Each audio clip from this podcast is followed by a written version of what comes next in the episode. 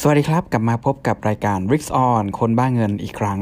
ช่วงนี้ก็มีปัญหาเกี่ยวกับเศรษฐกิจแล้วก็ตลาดการเงินมากมายนะครับแล้วก็ปัญหาหนึ่งที่เรียกว่าเป็นปัญหาคาใจของหลายๆคนก็คือหนี้ของภาครัฐที่ปรับตัวสูงขึ้นไม่ใช่แค่ในประเทศไทยนะครับทั่วโลกเนี่ยปรับตัวสูงขึ้นเพราะว่าต้องเพิ่มปริมาณการใช้เงินนะครับเพื่อรับมือกับวิกฤตโคโรนาไวรัสที่เพิ่งผ่านพ้นไป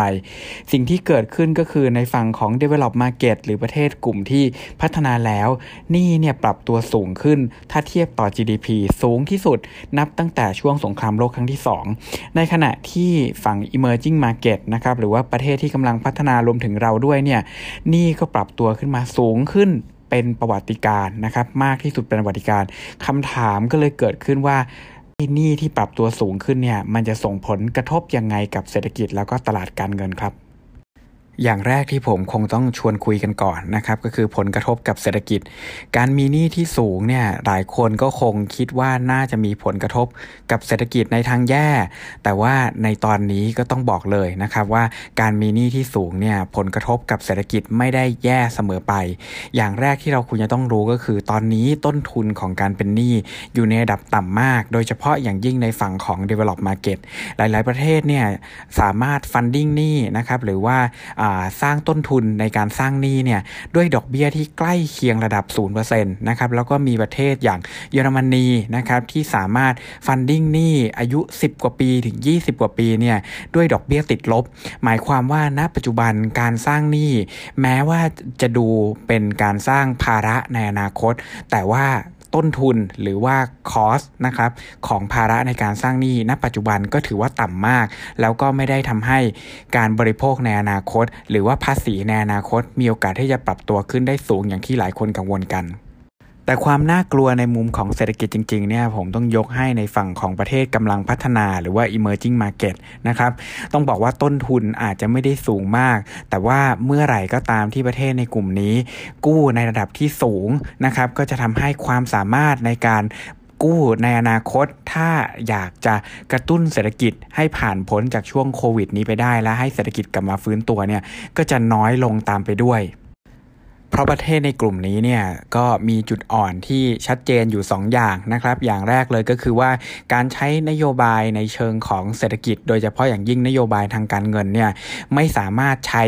โดยที่ไม่ต้องสนใจประเทศอื่นๆได้ตัวอย่างที่ชัดเจนที่สุดก็คือนโยบายในเชิงของดอกเบี้ยนะครับถ้าเกิดประเทศในกลุ่ม Emerging Market เนี่ยใช้นโยบายดอกเบี้ยต่ำมากๆเหมือนกลุ่มประเทศ Develop Market เนี่ยโอกาสที่เงินทุนในประเทศจะไหลออกไป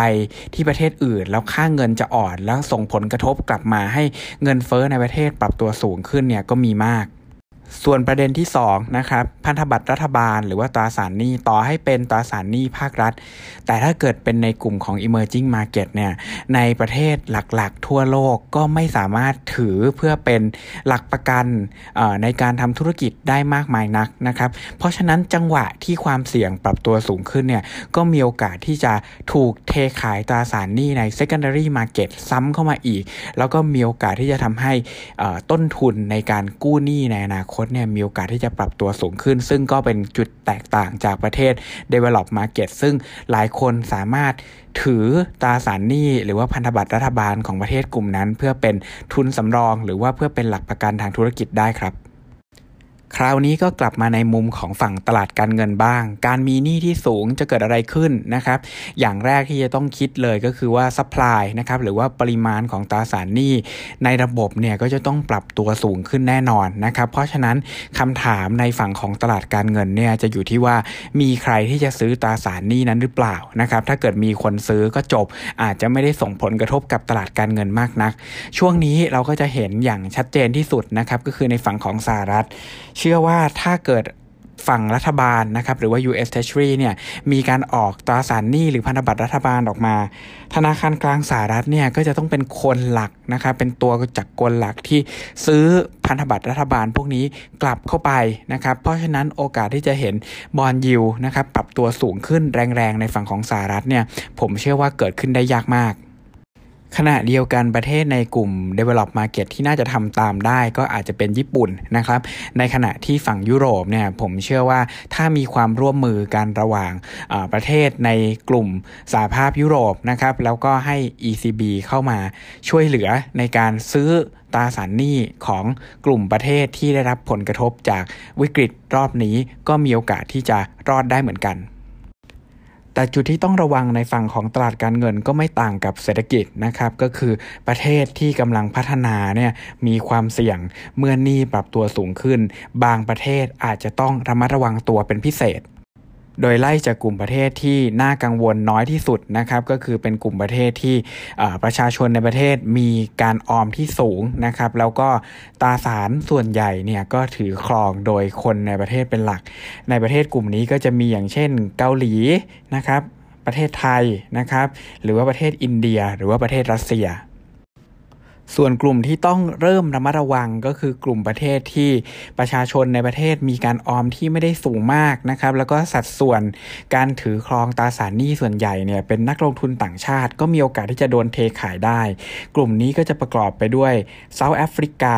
อินโดนีเซียหรือบราซิลครับและกลุ่มที่น่ากลัวที่สุดก็คงหนีไม่พ้นกลุ่มที่ธนาคารกลางมีความน่าเชื่อถือน้อยมากๆนะครับตัวอย่างเช่นพวกตุรกีหรือว่าอาร์เจนตินากลุ่มพวกนี้เนี่ยโอกาสที่จะสร้างหนี้ในอนาคตเมื่อหนี้ปรับตัวสูงขึ้นเนี่ยมีความเป็นไปได้น้อยมากๆก็ต้องจับตาดูนะครับว่ากลุ่มพวกนี้จะสามารถรอดหรือเปล่าแล้วถ้าเกิดกลุ่มตราสารหนี้ในฝั่งของ Emerging Market ที่น่ากังวลเนี่ยเกิด Default ขึ้นมาเยอะๆสุดท้ายแล้วจะส่งผลกระทบกับเศรษฐกิจแล้วก็ตลาดการเงินยังไงซึ่งก็เป็นเรื่องที่เราน่าจะต้องจับตามองกันต่อโดยสรุปครับปัญหาหนี้ที่ปรับตัวสูงขึ้นทั่วโลกเนี่ย